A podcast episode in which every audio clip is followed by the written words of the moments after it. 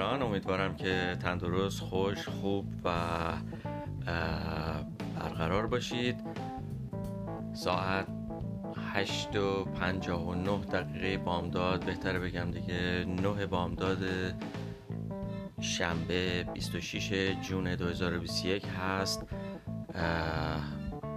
آسمون ابری تقریبا بارونی هست دمای هوا 21 درجه سانتیگراد تمام 21 درجه احساس میشه سرعت وزش باد 16 کیلومتر در ساعت در سمت جنوب غرب و فکر می‌کنم که مطابق این گزارش هواشناسی که ما داریم هفته آینده یعنی تا یک هفته یا شاید هم بیشتر همین روزهای بارونی رو مجددا تجربه بکنیم کما اینکه تو این چند روز گذاشتم بارونی بوده. بر صورت دیگه اینجوریه دیگه کاریش نمیشه کرد. خب دیگه زیاد صحبت نمی کنم. با آرزوی مجدد تندرستی برای تک تک شما. اگر آماده باشیم میریم که ببینیم گفتار امروز چی هست. داوود فرخزاد میزبان شما هست از TO Ontario Canada.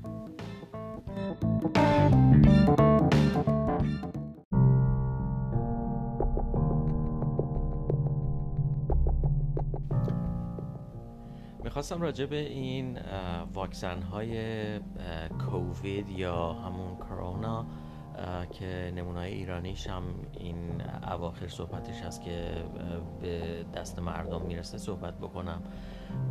وقتی داشتم اخبار گوش می‌کردم البته رادیو تلویزیون ایران که خیر از همین شبکه های فارسی زبون خارج از ایران و متوجه شدم که گوینده های مختلف اینها رو به شکل های مختلف تلفظ می‌کنن.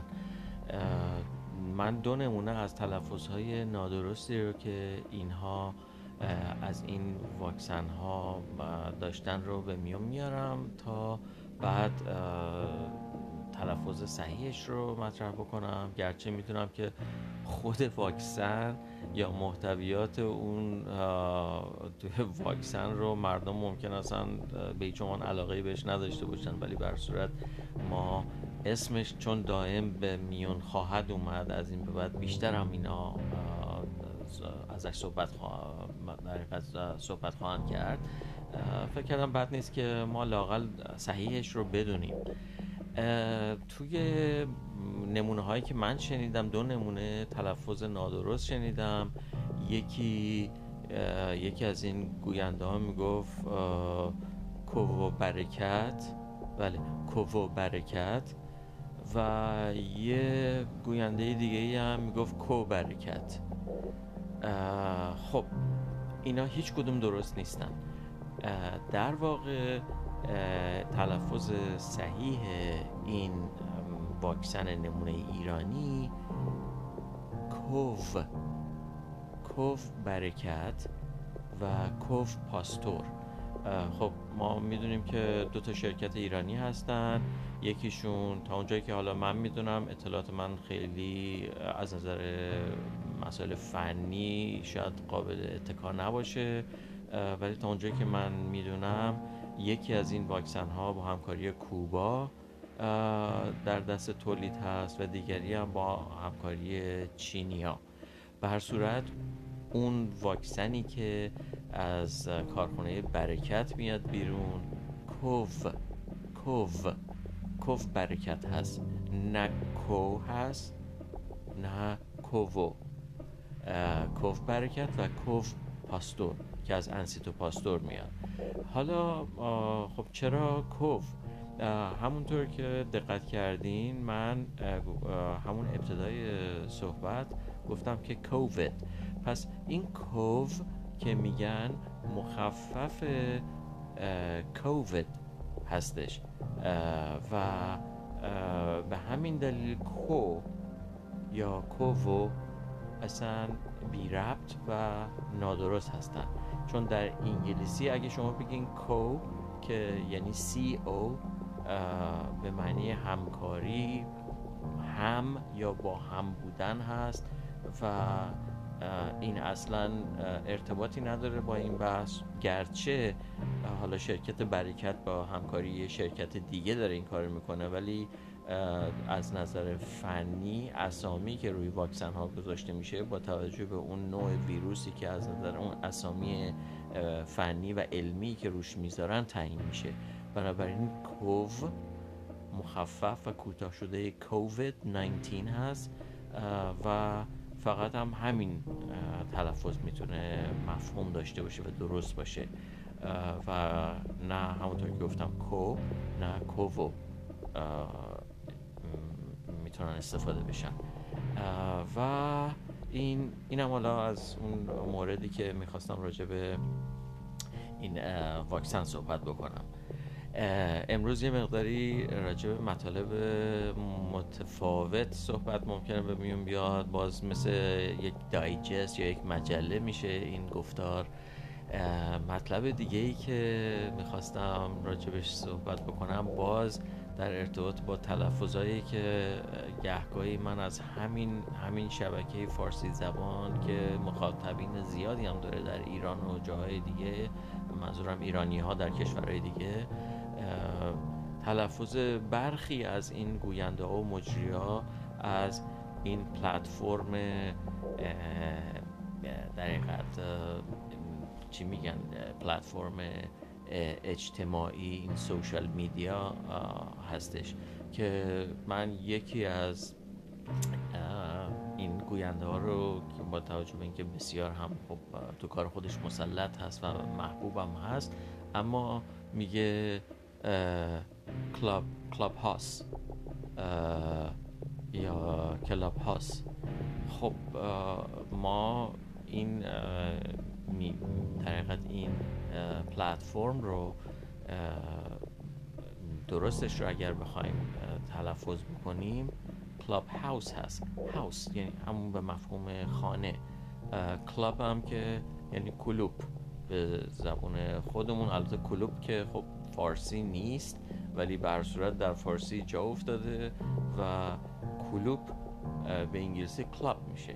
خب کلاب هاوس کلاب هاوس هاوس کلاب هاوس کلاب هاوس بیشتر شبیه زبون های اروپایی مخصوصا قسمت دومش house ممکنه در زبون های دیگه در اروپا تلفظ بشه ولی به هر صورت قطعا انگلیسی نیست. و این هم حالا بد ندیدم که اشاره ای بشه. پس یک بار دیگه Clubhouse حالا تو فارسی ما چطوری می‌تونیم بگیم؟ club Clubhouse. house. Clubhouse. بله Clubhouse خیلی راحته ولی دیگه خیلی فاصله داره با اون چیزی که از فکر می‌کنم که هاوس امکانش هست که ما فارسی زبان ها بگیم این رو به این شکل. خب این از این. دیگه ببینم چی به ذهنم می‌رسه.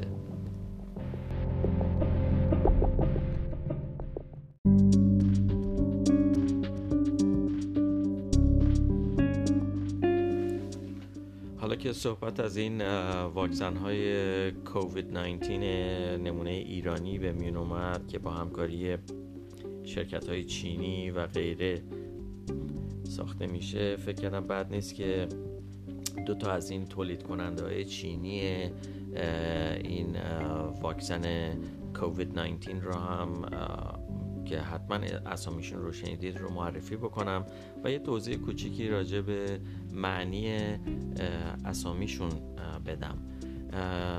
این دو تا شرکت عبارتند از سینوفارم و سینووک.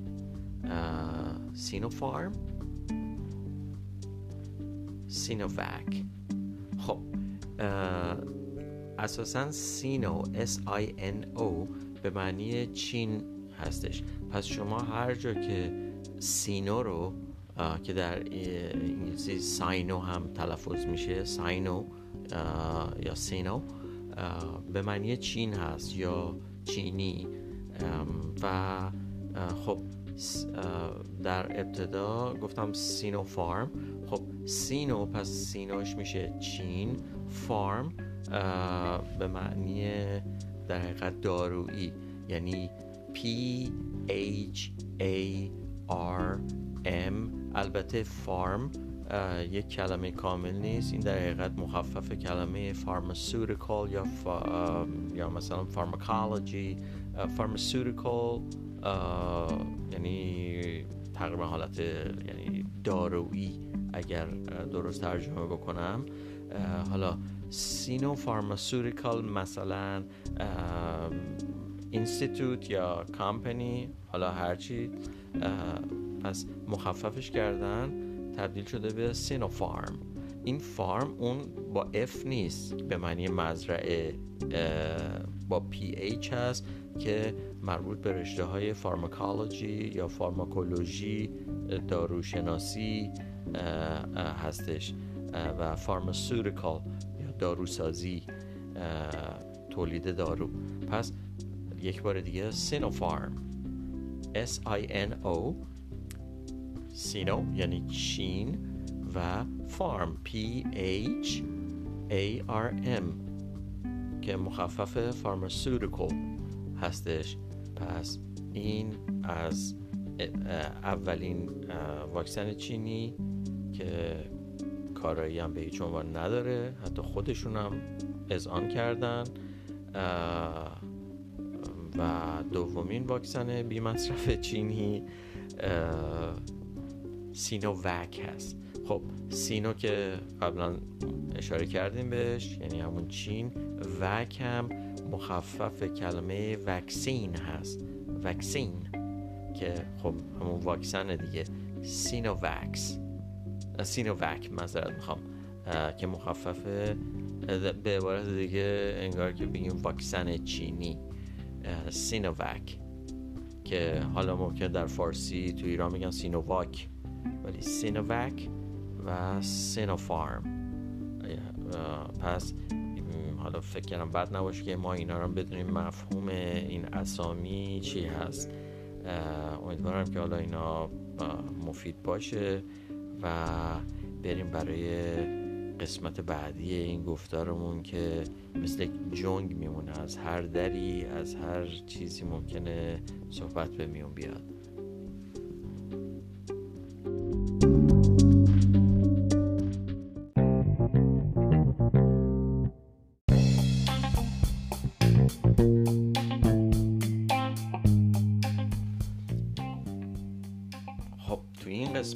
گفتار امروزمون می‌خوام راجع به یکی از ویژگی های تی او منظورم تورانتو هست. باتون صحبت بکنم. نمی‌دونم که از این موضوعی که الان صحبتش رو می‌کنم اطلاع داشته باشید یا خیر ولی فکر می‌کنم براتون جالب باشه دونستن این مطالب. می‌خوام راجع به یک شبکه زیرزمینی در قلب شهر تورانتو صحبت بکنم. اسم این شبکه پاث هست. پاث P A T H. این شبکه در حقیقت یک شبکه زیرزمینی از مجموعی از تونل ها و راهروها هستش که چه در سطح زمین و زیر زمین عمدتا در زیر زمین هست و حدود 1200 تا رستوران مغازه و خدمات مختلف رو شامل میشه. یعنی مجموعه این خدمات و مغازه رو در نظر بگیرید 1200 تا میشه و طول این شبکه که در زیر مرکز شهر تورانتو قرار داره سی کیلومتر هستش. و یک مساحتی حدود 371600 متر مربع رو شامل میشه.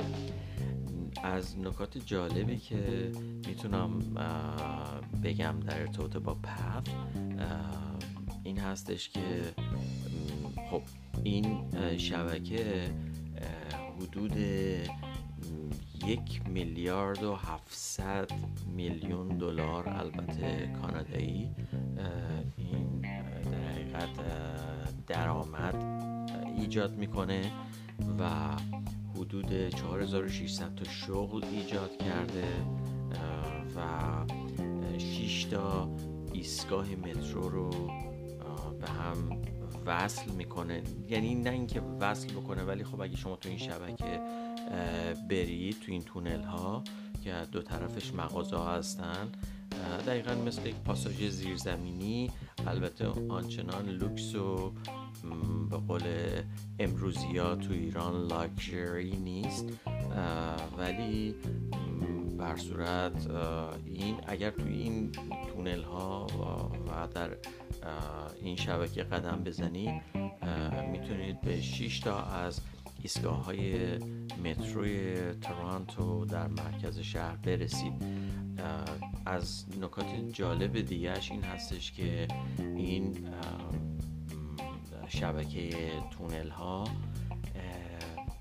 حدود 70 تا 80 تا ساختمون یعنی مجتمع تجاری و اداری و فدرال رو به هم وصل می‌کنه و چند تا حتی از مراکز خرید شما می‌تونید از طریق همین شبکه دسترسی پیدا بکنید و حالا علاوه این ورزشگاه ها چند تا از ورزشگاه های دیگه و چند تا از نقاط دیدنی تورانتو از طریق این شبکه قابل دسترس هستن.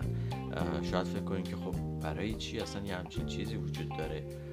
من هم زیاد نمی‌دونم ولی حدسم این هستش که هر حال به خاطر شاید سرما بعضی ها ترجیح بدن که توی شهر قدم نزنن و برن زیر زمین یه مقداری از باد و بوران و برف و یخبندون در امان باشن و در این حال هم بتونن هم سرگرم باشن چون مغازه های زیادی هستشون تو و به محل مورد نظرشون هم از این طریق برسن. دیگه ارزم به خدمت شما از نکات جالبی که من می‌تونم در ارتباط با این پث یا همین شبکه زیرزمینی تورانتو براتون بگم اینه که فکر می‌کنید این کی ساخته شده. سی سال پیش 20 سال پیش ده سال پیش. اگر بخوام تا حدودی به تاریخچش برگردم مطابق این اطلاعاتی که من جلوم هست اولین در حقیقت راهرو یا تونل یا دالون زیرزمینی تورنتو یا تورانو که صحیح تر هستش تورانتو در سال 1900 میلادی ساخته شده و به همین ترتیب اومده و گسترش پیدا کرده. اما رشدش به صورت جدی از اواخر دهه 60 و اوایل دهه 70 شروع شده و گسترش پیدا کرده. شما تصورش رو بکنید بیش از یعنی حدود 121 سال پیش این شبکه شروع به ساخت در ساختنش و همینجور خورد خورد اومده و در دهه 60 و 70 به نقطه ای رسیده که الان در حقیقت رسیده. و ما وارثش هستیم و به همین دلیل هم هستش که میگم خیلی آنچنان لوکس نیست. حالا بعضی جاهاش رو نوسازی کردن مخصوصا اون جاهایی که زیر ساختمون های تجاری مدرن و لوکس هست اونا خب یه مقداری وضعیت بهتری دارن. اما در جاهای دیگه ممکنه اونقدر همچین زیبا نباشه ولی در نوع خودش این هم چیزی هستش که واقعا ارزش دیدنش داره و تجربه کردنش به نظر من یک تجربه خیلی خوب خواهد بود. از نکات دیگه ای که می‌تونم راجع به این The Path بگم اینه که این بزرگترین شبکه زیرزمینی در نه تنها کانادا بلکه در دنیا هستش و در کتاب رکوردهای گینس هم ثبت شده. این اینم حالا یکی از نکاتی هستش که شاید بد نباشه بدونیم. البته تو تورانتو در یه زمانی معروف به شهر ترین ها بوده. این مقام فکر می‌کنم امروز دیگه توسط شهر دوبی از تورانتو گرفته شده. چون مثلا همین سی ان تاور یا همون برجی که در این شهر وجود داره که 554 متر خورده ای حقیقت قدش هست ارتفاعش هست. این در زمان خودش اولین در دنیا بوده. الان شاید شده چهارم یا ششم نمی‌دونم دقیقا. ولی این به عنوان مثال بلندترین سازه مستقل در دنیا بوده ساختنش. یا مثلا خیابونی هستش در اینجا که شمالی جنوبیه. قبل از اینکه این رو بگم شاید بد نباشه بدونیم که همون برج میلادی هم که در تهران هست اون هم با کمک مهندس های کانادایی و مهندس های ایرانی و حالا شاید از سایر کشور دنیا هم بودن همکاری کردن. ولی اون چیزی که من شنیدم مهندس های کانادایی هم با توجه به تجربه که دارن در ساختن این برج ها همکاری داشتن با ایرانی ها هم برج میلاد ایران. و خب بریم سراغ اون خیابونی که داشتم می‌گفتم و اینکه تورانتو شهر ترین ها هست یک خیابونی در اینجا هست که اصلی ترین خیابونه و شمالی جنوبیه. دقیقا مثل خیابون پهلوی در تهران یا خیابون امروز بهش میگن ولی عصر. که از تقریبا جنوب تهران میره تا دیگه شمالی ترین نقطه تهران می‌رسه به تجریش.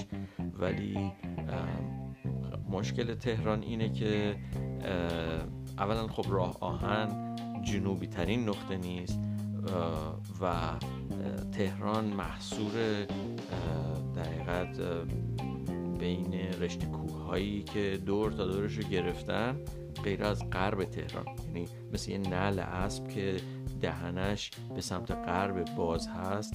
تهران محصور دقیقا توی یک دره و دشت وسیعی. دور تا دورش کوهه. اما اینجا به این شکل نیست. یعنی شما اصلا کوهی نمی‌بینید. مسطح شهر و یه مقداری برای اونایی که علل خصوص از تهران میان اینجا اون اوایل خیلی سخته که جهت رو بخوام پیدا بکنن. چون در تهران ما بلافاصله وقتی کوه ها رو ببینیم می‌فهمیم که این سمت شماله. یا اگه سربالایی باشه به دلیل که تهران در دامنه کوه هست. خب سربالایی هست. اون اگه سربالایی باشه پس داریم به سمت شمال میریم. ولی اینجا چون مسطحه نه سربالایی به اون صورت وجود داره نه سرپایینی وجود داره و نه کوهی وجود داره که شما بخواید نگاه کنید و جهت رو پیدا بکنید بنابراین اون روزهای اول اگر تو شهر باشین یه مقداری همچین مشکل در جهتیابی خواهید داشت. تا بعدا جا بیفته. اما یک چیزی اینجا کمکتون می‌کنه. مثل اون اقربه اقربه چی میگن؟ قطب نما که جهت رو به شما نشون میده ولی شمال رو بهتون نشون نمیده جنوب نشون میده. و اون هم همین CN Tower هستش یعنی همون برج برج میلاد تورنتو تورانتو که در, در جنوبی ترین جنوبی ترین جنوبی ترین نقطه تورانتو هستش یعنی لب دریاچه آنتریو Lake Ontario که دقیقا در ساحل شمالی Lake Ontario دریاچه آنتریو شهر تورانتو واقع هست و دقیقا همونجا این سین تاور قرار داره. حالا وقتی که شما این خیابون شمالی جنوبی که من می‌خوام ازش صحبت بکنم رو برید به سمت شمال اگر برید سین تاور رو در پشت سر خودتون می‌بینید. یعنی به عبارت دیگه این در جنوب هست. به عبارت دیگه اگر شما سین تاور رو یا برج میلاد تورانتو رو. هر جا دیدین بدونید که اونجا جنوبه. یعنی اینجوری شاید راحت تر بگم. پس در خلاف جهتش اگر برید به سمت شمال دارید میرید. اما بذارید راجع به این خیابون براتون بگم یه مقدار. این خیابون شمالی جنوبی که از لب همون لیک آنتریو یا دریاچه در جنوبی ترین نقطه شهر تورانتو شروع میشه به سمت شمال میره و خب مثل خیابون پهلوی توی تهران خیابون ولی عصر خب شهر رو به دو سمت یا دو قسمت غربی و شرقی تقسیم می‌کنه. این خیابون طولانی ترین خیابون بازم ببینید ترینه. طولانی ترین خیابون در دنیا هست. البته من نمی‌دونم چرا ازش به خیابون یاد می‌کنن. چون وقتی که از جنوبی ترین نقطه تورانتو شروع میشه همینجور میره به سمت شمال استان آنتریو. این خیابون 1900 کیلومتر درست شنیدید؟ 1900 کیلومتر نه متر. طولشه. و همینجور مستقیم میره به سمت شمال استان و شهرهای بسیاری رو هم در مسیر خودش یا شهرهای بسیاری در این ور و اونورش هستن. و حتی شما خیلی جالبه وقتی که از اون محدوده شهرداری تورانتو خارج میشین شما اصلا احساس نمی کنید که از تو شهر خارج شدین ولی وارد شهرهای دیگه شدین در دو طرفتون تو همین در همین خیابون یانگ اسم خیابون رو فراموش کردم یانگ و سپلینگش هم فرق داره با اون یانگی که شما ممکنه فکر کنین یانگ به معنی جوون نیست. این یانگ اسمه. Y O N G E. می‌تونید گوگلش بکنید و اطلاعات راجبش بگیرید. این همینجور که تو این خیابون دارید میرید به سمت شمال این تا نزدیک شمال استان آنتریو میره. و وقتی من دارم به شما میگم استان آنتریو همونجور که احتمالا بدونید کانادا دومین کشور پهناور دنیا هستش. یعنی بعد از روسیه کانادا هستش. و این استان آنتریو سایزش یه چیزی معادل کشور ایرانه. حالا دیگه تصورش رو بکنید. به این بزرگی است و جمعیتی حدود 15 تا 15 و نیم میلیون نفر داره. این هم حالا یکی از اون چیزهایی هستش که بد نبود من اشاره بهش بکنم و اینکه حالا یکی دیگه از ترین های این شهر رو یه توضیحات مختصری راجبش بدم. پس یکی اون پث هست که بزرگترین شبکه هست در دنیا شبکه زیرزمینی تونل ها و مغازه ها در دنیا. بعد سین تاور هست یا همون برج میلاد از نوع کاناداییش و خیابون ینگ فکر می‌کنم فعلا کافی باشه تا گفتار بعدی ببینم چه چیز جالب دیگه ای می‌تونم براتون بگم از این قسمت از دنیا.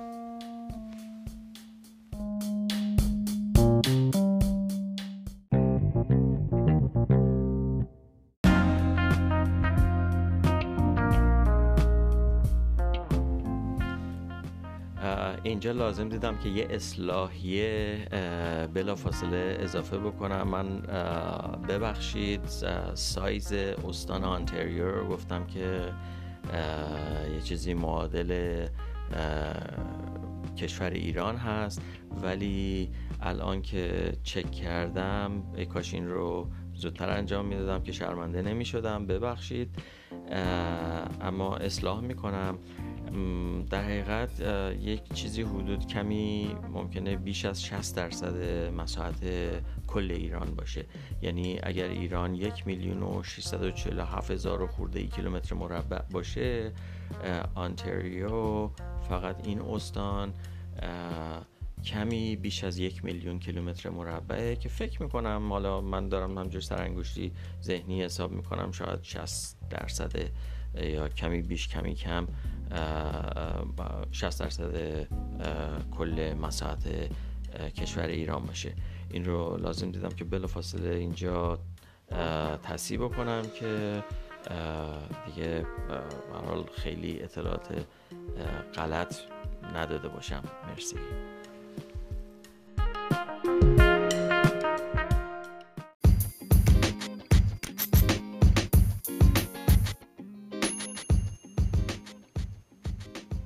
گفتاری دیگر بدرود.